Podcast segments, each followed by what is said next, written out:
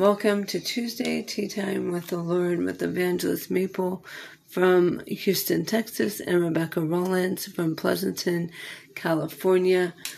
Um, we will be coming in every Tuesday with a word um, from the Lord and having discussion afterwards. This will be a platform that people that cannot join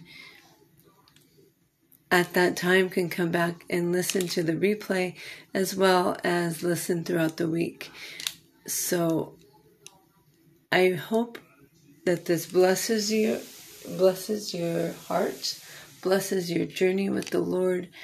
And we love you and praying for you always. God bless you.